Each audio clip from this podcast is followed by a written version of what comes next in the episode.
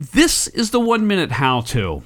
Item 532 How to settle your nerves before giving a speech. Hello, everyone. This is George, your host. On this show, we've got David Block, and he's going to explain to us how to settle your nerves before giving a speech. David, could you first tell us a little something about yourself? Yeah, sure. I'm a writer, and a lot of what I do is writing speeches for anything from corporate or government presentations to weddings and birthdays or any kind of social occasion. But it all boils down in the speechwriting arena to individuals. So it doesn't matter if you're general of an army or you're a private person or you're CEO of a major corporation.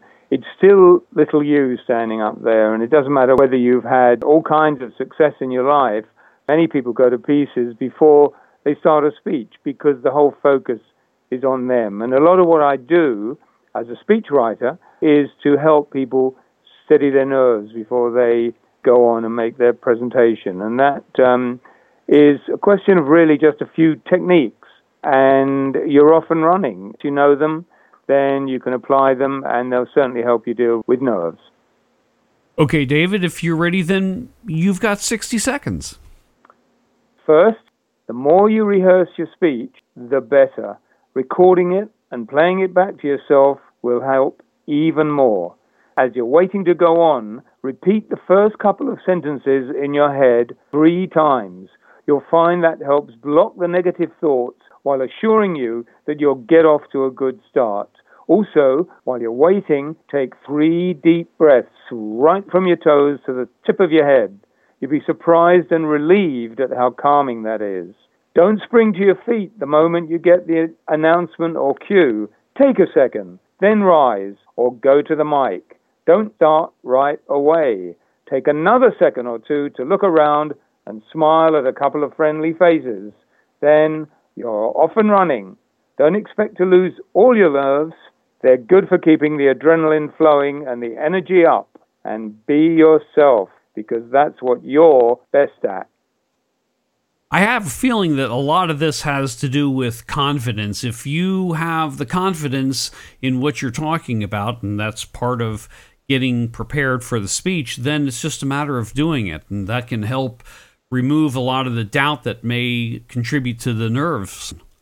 Yeah, you, you said it. In, in a word, it's preparation.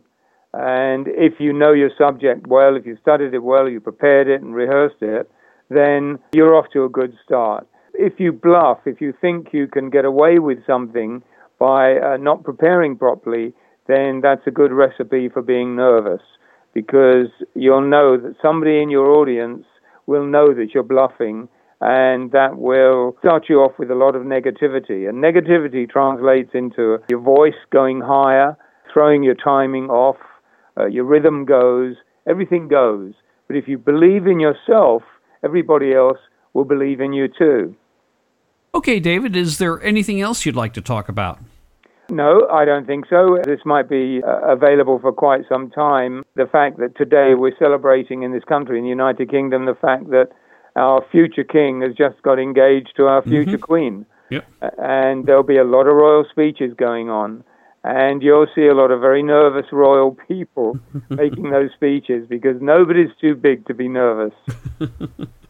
and where would we go to find out more about you, your website address? Well, I have a, a website, speechwriting.co, that's C-O, dot UK, and there you'll find me. David, thanks a lot. I do appreciate it. Pleasure, George. Nice to talk to you.